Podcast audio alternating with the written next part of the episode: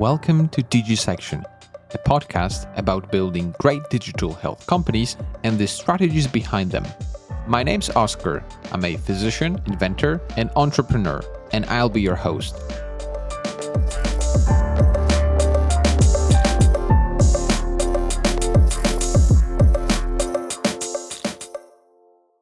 The following is a conversation with Matt Beater Shapiro, the Chief Marketing Officer of Vytalize Health, Vytalize is a new kind of Medicare accountable care organization powering primary care practices with bold financial incentives and smart technology.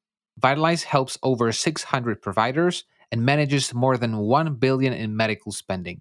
Matt previously was the founder and CMO of MedPilot, which Vytalize Health acquired after helping navigate over 1 million patients through their healthcare experience.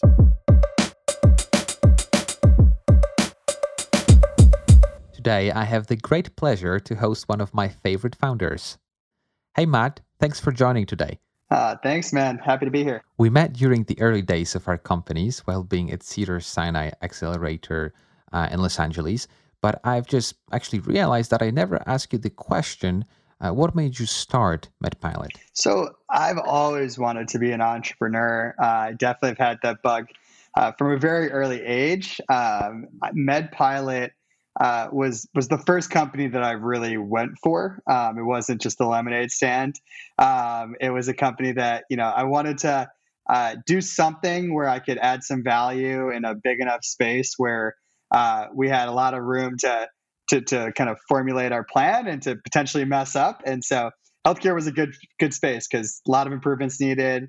Um, there's a lot of innovation already at play, but plenty of room for more. Mm-hmm. And it's a space where my family is involved in it. My father's a, a physician. Um, it's one that I feel very strongly about in terms of if you're going to spend every waking minute thinking about your company, you should really believe in it. And so, you know, picking a space where we're really uh, hopefully improving people's lives and and you know can can get behind a, a strong mission was important for me. So. Mm-hmm. Um, I personally, uh, out of the founding team, was not from healthcare from a career standpoint. I actually came from marketing. Uh, so I was very fortunate to be able to team up with a couple people that really knew this space in and out. Uh, Jacob Myers, Nathan Spoden spent you know a better part of a decade in healthcare consulting, and so you know none of this could have ever happened without founders or co-founders that uh, really uh, you know could bring in that expertise. So it's kind of the perfect fit. Many investors say that having a great team is even more important than the idea itself.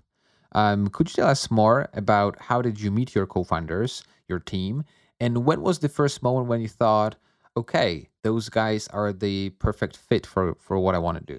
It's a great question, and and you know to start, I fully agree with that statement. I think uh, an idea is important, but uh, a great team can make any idea you know work you know and so i think that in general uh, a great team doesn't just mean people who are smart.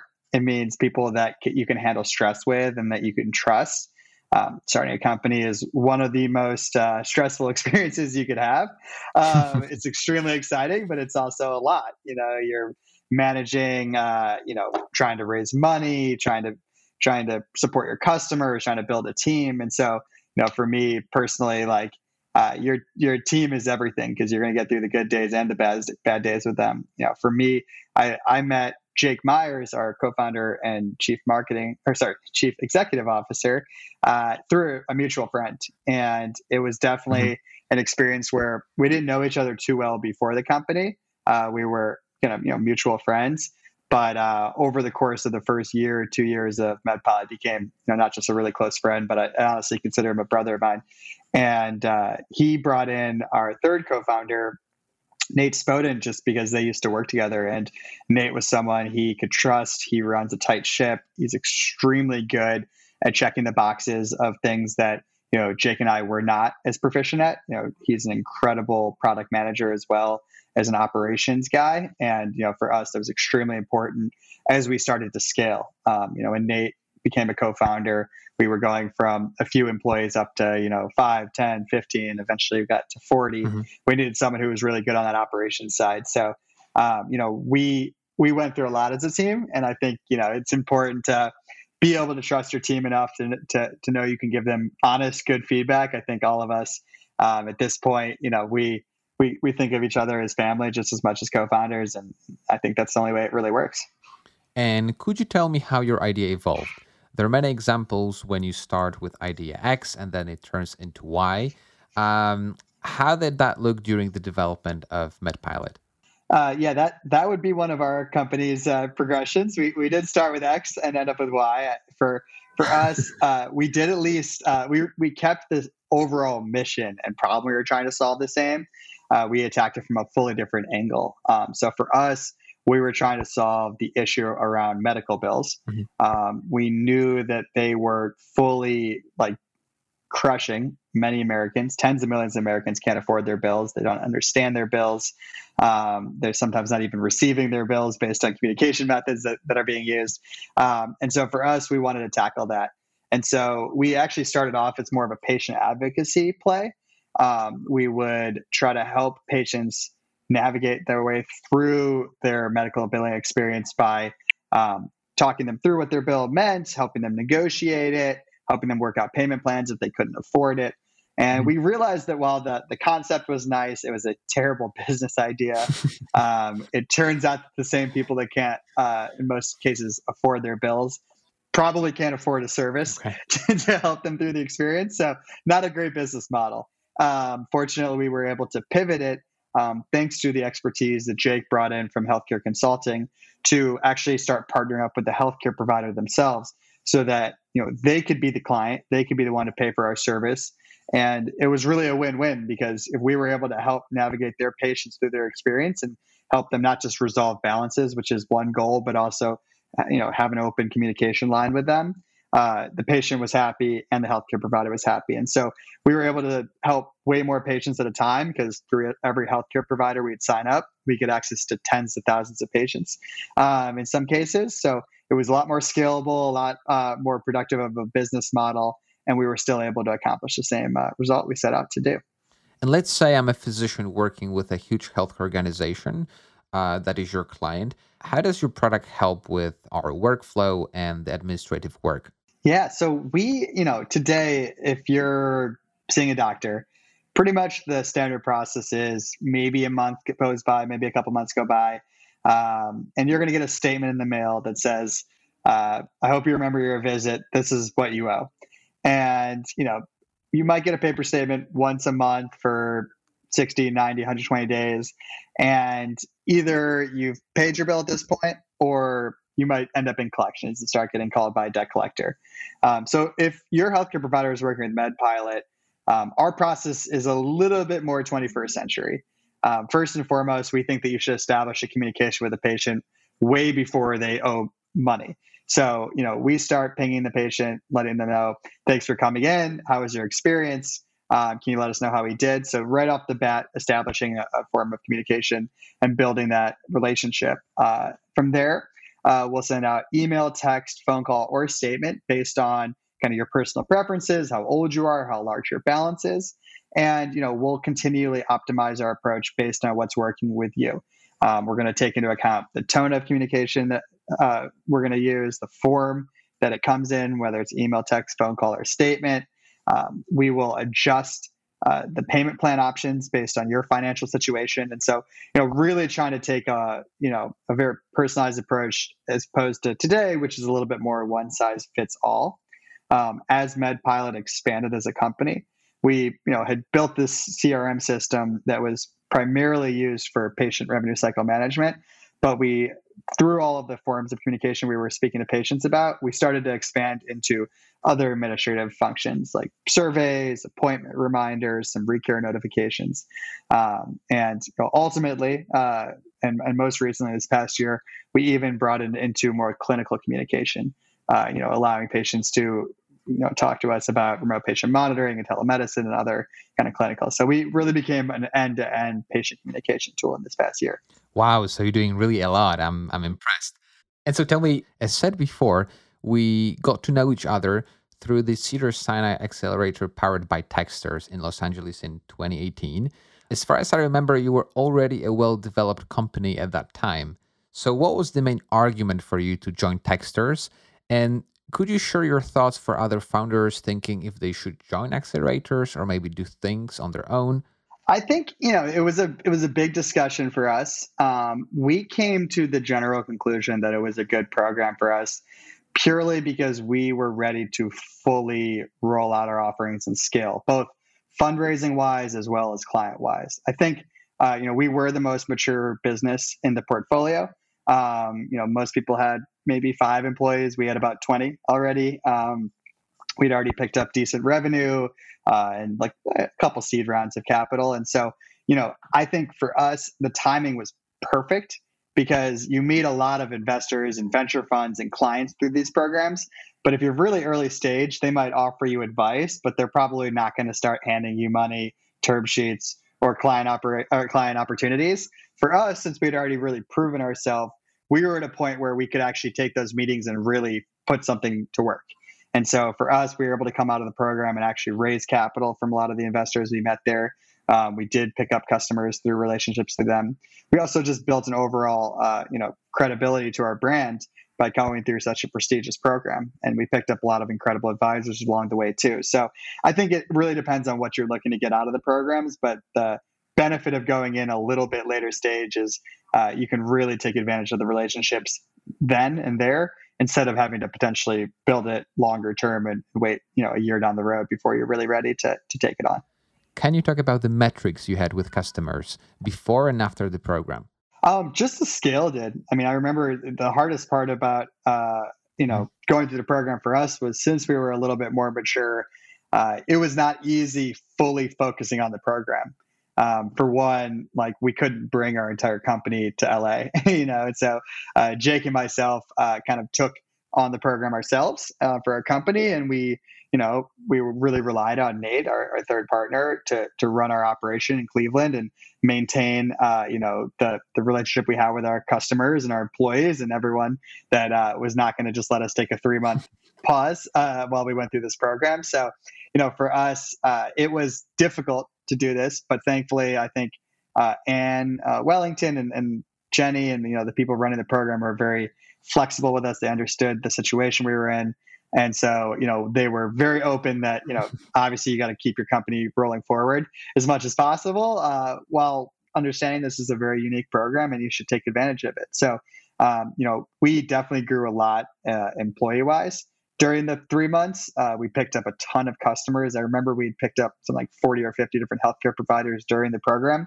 So we were in like a pretty big scaling moment for our company. And again, it's just a huge testament to how strong our company was overall. It was not uh, like one person was doing everything. And so we were able to really like maintain a good presence uh, in Cleveland where we were growing while still uh, exploring the LA experiences as well.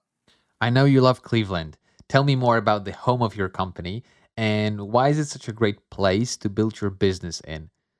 Uh, we love Cleveland. Anyone that's heard me speak, whether it's at a bar or, or on a podcast here as we talk about Cleveland, I uh, I actually uh, started MedPilot in New York um, with my co-founders, and we we really did like New York City. It was a lot of fun socially, but also business wise. It provided a lot of opportunities to network and meet, you know, important people, whether they're customers or investors or employees. Um, for us, you know, as first time entrepreneurs, it was not like people were throwing money at us.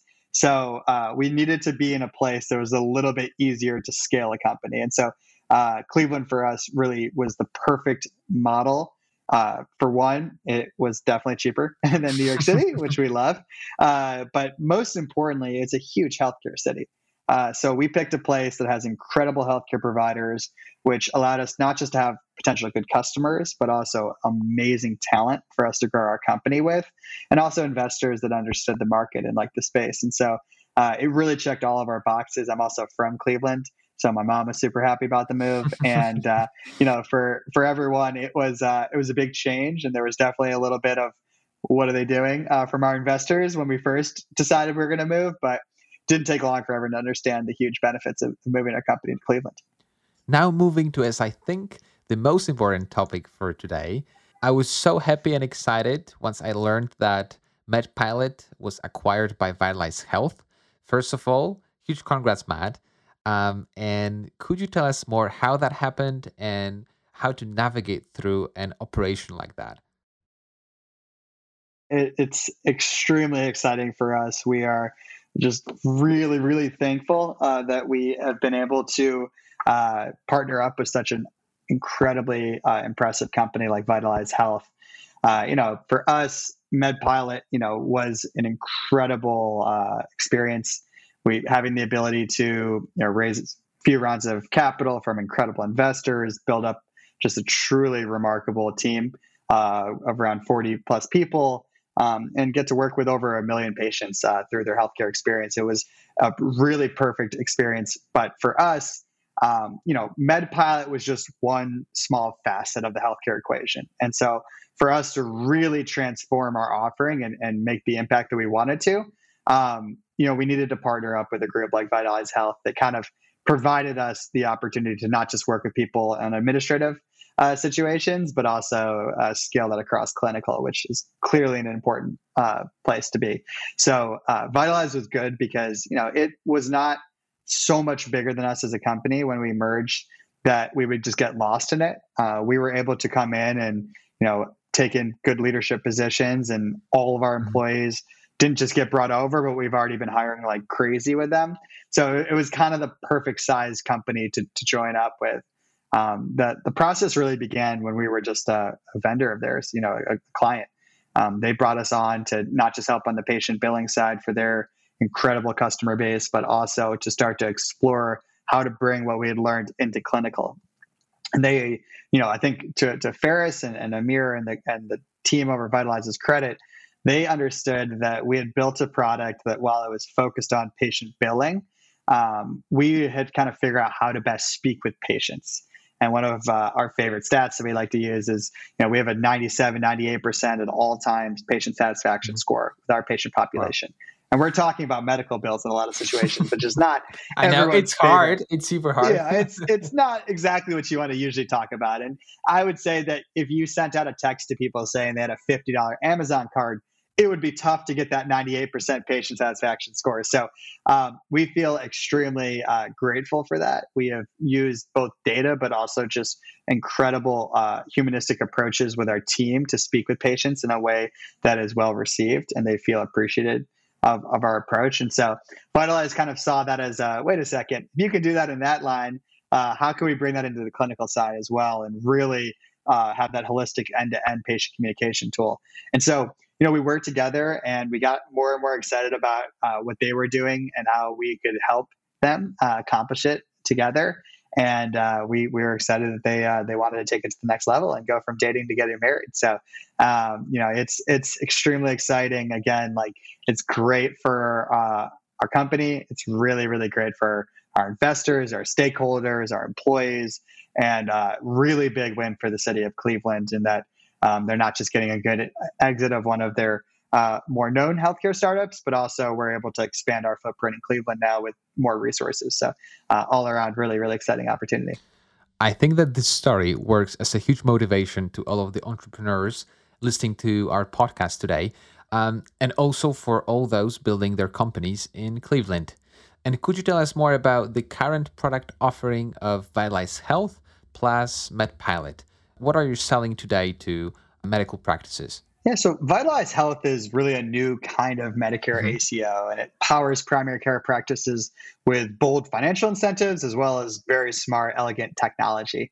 Um, so they're really an all in one solution uh, that kind of serves as a virtual doctor's okay. office for a lot of these practices. Uh, they allow them to enter into this value based care model where uh, they can make more money by kind of enhancing their primary care services um, that overall can reduce uh, total costs because you know it's a little counterintuitive, but actually by providing more primary care, uh, the overall cost of a patient goes down in most cases.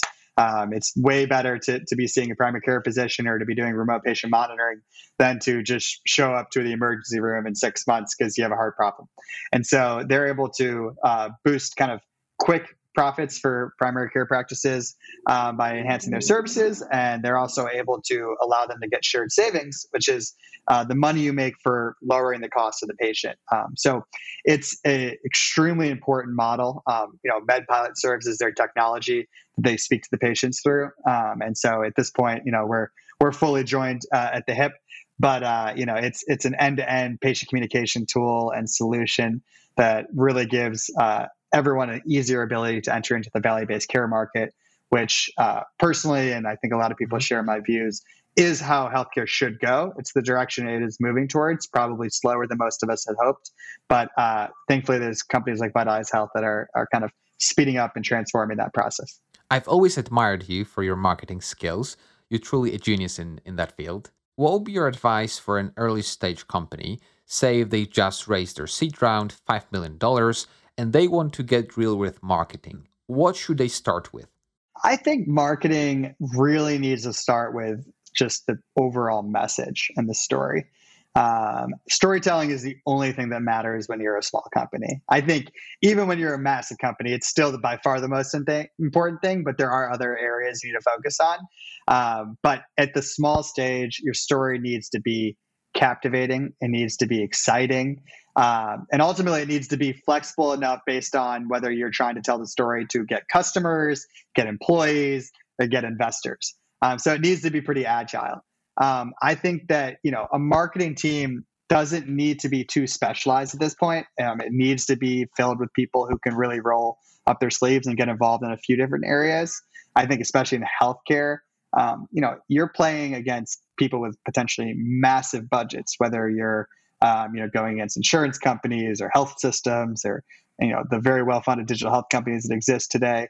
Um, so the only way you can really combat those massive budgets and teams is by having a better story that's uh, you're able to get out into the world. So for me, uh, the most successful thing that we did was really through just thought leadership, and it was primarily primarily based on uh, speaking engagements and press, and you know, kind of co- what comes with that is hopefully sneaking into some awards and some conferences, um, but really like talking to anyone that you possibly can.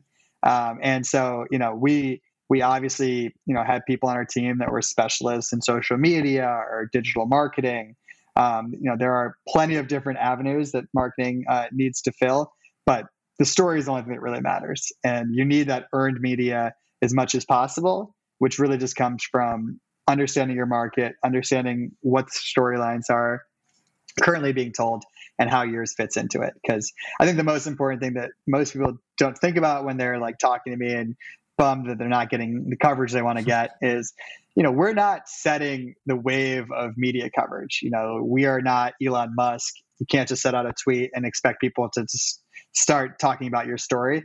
You need to do a very good job of understanding what's out there who's talking about what and then you need to integrate and, and kind of surf that wave of coverage because uh, we're small startups the only way we're going to get any coverage mm-hmm. is if we kind of Im- uh, integrate ourselves into what's currently going on out there in the market.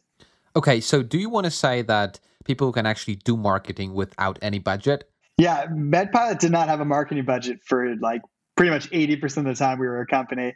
Even when we did kick on a marketing budget, it was still pretty nominal. Um, and, you know, I came from a world of Madison Avenue with massive budgets and big ideas. And it was, very quick uh, that I learned that all of that fun stuff that I could do when I was playing around with a Pfizer or like a big pharma company's budgets was not going to really be very doable for a healthcare startup anytime soon.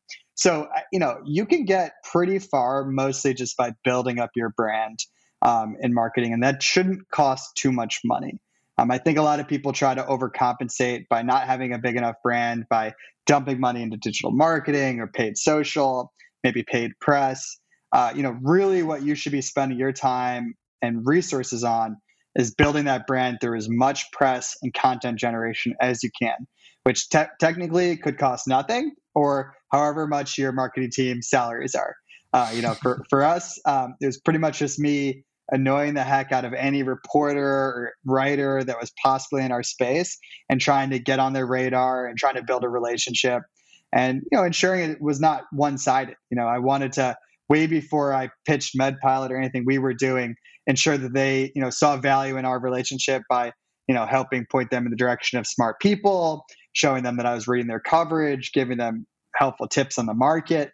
Um, and you know, if you're just immediately selling them on your company, they won't ever feature you. But if it's not transactional, you can get pretty good coverage, and I can promise you that will yield way bigger results than any you know Google search budget you're going to have in the first couple years of your company. And is there any particular way of getting in front of the big providers and healthcare organizations? Um, how to gain their trust? Yeah, you're not going to gain their trust unless they've heard of you first and foremost. So you know they're they don't want to take a chance on a nobody company. So the most important thing for you to do is to build up your brand so that it's bigger than the actual state your company is in. And you know, we did that through being in every publication that we thought they might be reading, making sure that we were all over the Google results for the certain terms they might be searching, like a patient financial engagement company or revenue cycle management. And so, you know, for for us, that thought leadership was really our uh, you know way of convincing these these companies they could take a chance on us and they could you know we might have been small but we had enough funding that we were clearly able to get on top of you know keynote speeches at conferences mm-hmm. and awards and all of that stuff that kind of made them feel a little bit more comfortable with working for us. Yeah, I love your talks, by the way. Thank you, thank you. You got to have fun with it. Yeah, if people think healthcare has to be boring, uh, you can definitely have fun with it. I've read a really interesting article yesterday in Forbes. It was about a company called the Clearcut. I know it's one of your portfolio companies You've been an angel investor for the last couple of years. Tell me more about your latest investments and also your investment thesis. I love investing mostly because I think it makes you a much better entrepreneur. Um, I know I personally have have definitely revamped uh, and approached how I kind of talk to investors and present our company and present our offerings way differently because of both positive and negative things I've seen uh, while sitting on the other side of the table as an angel investor. And so I, I, think it's very important, even if you don't have that much money to invest, really try to meet with as many companies as you can and, and get to know the market from not just your side of the table. And I think that's super important. Uh, you know, for me, I like to invest in companies where I think I can add some value, mostly because I don't have the deepest pockets. So mm-hmm. while I can write a small check, uh, really where I think I can move the needle for companies is by helping guide them and give them advice, both as a fellow startup entrepreneur um, who has started, scaled, and sold a company, uh, but also as a marketing advisor and, and a strategist on that side. And so, you know, companies like Clearcut are just absolutely incredible to watch. Um, they have so much going for them, but they're also first-time entrepreneurs like myself. And so, um, you know, anything I can do to help guide them and have them miss any bumps that we might have hit as a company, uh, you know, could add a big difference. And my thesis is really more, uh, you know, I like certain spaces. I love healthcare. I love wellness. Um, and most importantly, I like companies where I think marketing uh, that I can add uh, can really move the needle, and then I can you know feel good about my investment and, and joining them as more than just an investor, but also a partner. And which of your investments had the highest IRR so far? Oh, that's that's a tough one. I've I've had a couple that have gone extremely well. I'm very fortunate. Uh, you know, I've only been investing for a couple years, so all you know, no no exits yet. But uh, from a paper perspective, um, there's a company called Bokksu, B O K K S U. That's a Japanese snack box company. Um, it allows people in America to experience incredible Japanese snacks that are a little bit more traditional to Japan. Um, it's kind of like a FabFitFun um, or Birchbox model. And ever since we've been involved, they have gone up at least 10 times in valuation. Uh, so, very excited about how that's grown in the past couple of years. Um, and then there's a company that I'm a marketing advisor for that uh, powers music schools. And so they come in as an investor or acquirer of music schools, and then they give them financial support, administrative knowledge, marketing support. And uh, that that music school company now uh, owns and operates uh, 13 or 14 different music schools. Um, it's growing one or two music schools a month, and I'm extremely excited to be involved with that model. It's really fun. Do you have any pro tips for other entrepreneurs reaching out to angel investors like yourself? I would reach out way before you need money. Um, I would approach it the same way that you're not going to ask someone to marry you on the first date. like, start that conversation before you really need money. Because when I get a, an email from someone who just cuts straight to it and says, I need money, that's not like really something that I'm going to do. Like, I need to really understand not just the company but the person before I ever invested. Um, and so, you know, I took the same approach as an entrepreneur. Like when we would go out to raise a round, um, we would not start the conversation with investors that we would almost be finishing it you know? So really really start those conversations way before you need them. Otherwise you're probably gonna to, to waste some bullets by by coming on too strong or, or too aggressively. Mm-hmm. and should you mention the valuation there's so many different schools and approaches toward that. So let's say you're raising your seed round you selected the top 10 investors one of them agrees to be your lead. Do you have any pro tips on how to talk about valuations? I mean, your valuation is not really dictated by you. It's dictated by your lead investor. So I think in general, uh, you can have an opinion on it, but it doesn't really matter unless you convince someone to give you money at that valuation. So I would say uh, after a lead is essentially picked your valuation, uh, you can try to negotiate with them by seeing if someone else will give you a bigger one. So at least then you have a starting point or a floor. Um, if you don't think it's a valuation you feel comfortable with, or that's not a partner that you necessarily want, um, you know, for for us, uh, you know, we would we would give ranges, but mostly we would just give uh, you know the metrics that we would look at or the market comps that we thought deemed uh, acceptable you know valuation uh, opportunities for us. But you know, ultimately thinking that you control your valuation is pretty silly when you're an entrepreneur unless you have real money behind you you know dictating it. So but good luck. Let's move on now to fun things. Could you tell us more about your recent inspirations? Are there you know any books podcasts or movies that you think other entrepreneurs should listen or read or try out? I love listening reading uh, watching anything to do with fellow entrepreneurs, business leaders, politicians, anyone that I think uh, that I you know can can kind of learn something from or aspire to be like. Um, I want to read about it because it's not just the lessons you might learn from it, but for me, it's like hearing the storyline of oh, like they didn't just wake up, come up with a good idea, and suddenly they're a billionaire and they're killing it. Like there's a lot of things that go wrong along these journeys. Um, it could be within the same company they started, or in most cases, it could be the first company or a couple companies they start didn't work out the way they wanted to, but on the fourth or fifth try, it did. Um, I think for me, it's been important to, to hear those stories because it's not going to go well every day. And knowing that you're not alone and knowing that's part of the process keeps me going personally. So, um, you know, movies, books, podcasts, all the above. I've done the the big books like Shoe Dog, you know, that everyone zero to one that everyone reads, yeah. Onward, um, the Everything Store. But uh, I also like a little bit more niche things. Um, you know, I, I like reading uh, books about random politicians that people might not know about, but that have incredible stories. Um, so, I, you know, for me, I, I think it's really, really important just to understand that this is not like a perfect up and to the right situation for most people. Um, and even the people we look up to and aspire to be like, um, they have the same struggles that we have, and they, they just stuck with it and they kept going, and, and eventually it works out. Once talking about politics, is there any figure that you would say inspired you or that you learned a lot from?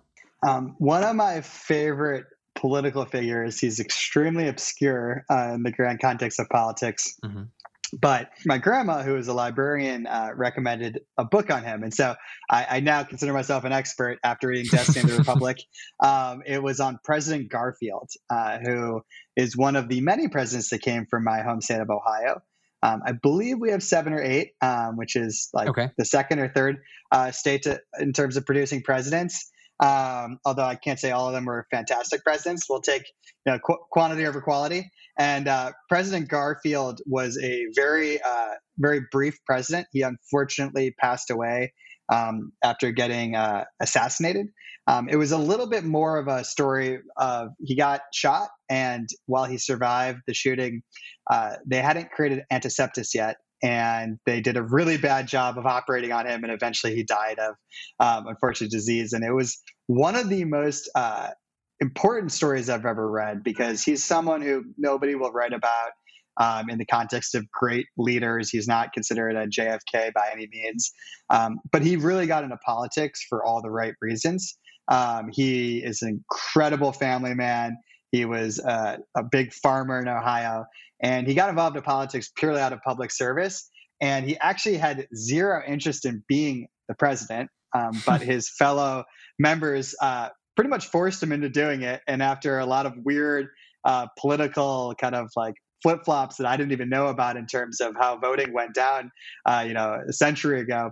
Um, he he ended up being forced into being the president, and I thought it was just the most incredible story, and he's an incredible figure because sometimes you just need to step up, and sometimes you might not even want to do something, but you just need to step up. And being a founder, you kind of feels like that sometimes. You know, you there are a lot of things that you don't necessarily want to do at all times, but you don't really get to choose. You have to do what's best for the company. Um, the same way that he didn't really want to be president, but he knew it was what was best for our country, and he he was kind of forced into it. And uh, the sad part is it, it didn't work for him because there was a crazy person that ended up trying to assassinate and ultimately succeeded in it. Um, and being an entrepreneur kind of feels like that sometimes. You're like, I, I don't really want to jump into this. This is dangerous. Um, it's hard. It's risky. Um, this might not end well. But if it's really what's best for you know our country because it's a solution that's really important, or it's what's best for your company and your employees, um, you have to go for it. And so I think you know seeing that there's other people out there that have been successful, but also for the right reasons, um, not just because of the fame and the glory, was was an important story for me and, and one that I think a lot of entrepreneurs um, should kind of aspire to, to have. Okay, Matt, thank you so much for joining today. I hope to see you soon. And well, again, congrats on your acquisition. It's super interesting and exciting for all the other entrepreneurs. Thank you so much. I really appreciate it. And for anyone out there that has a good idea, whether they're looking to speak about marketing or entrepreneurship or politics, uh, definitely don't be shy. Um, you can find me, Matt Peter Shapiro, uh, on LinkedIn. Uh, shoot me a note, and I'm uh, looking forward to talking more.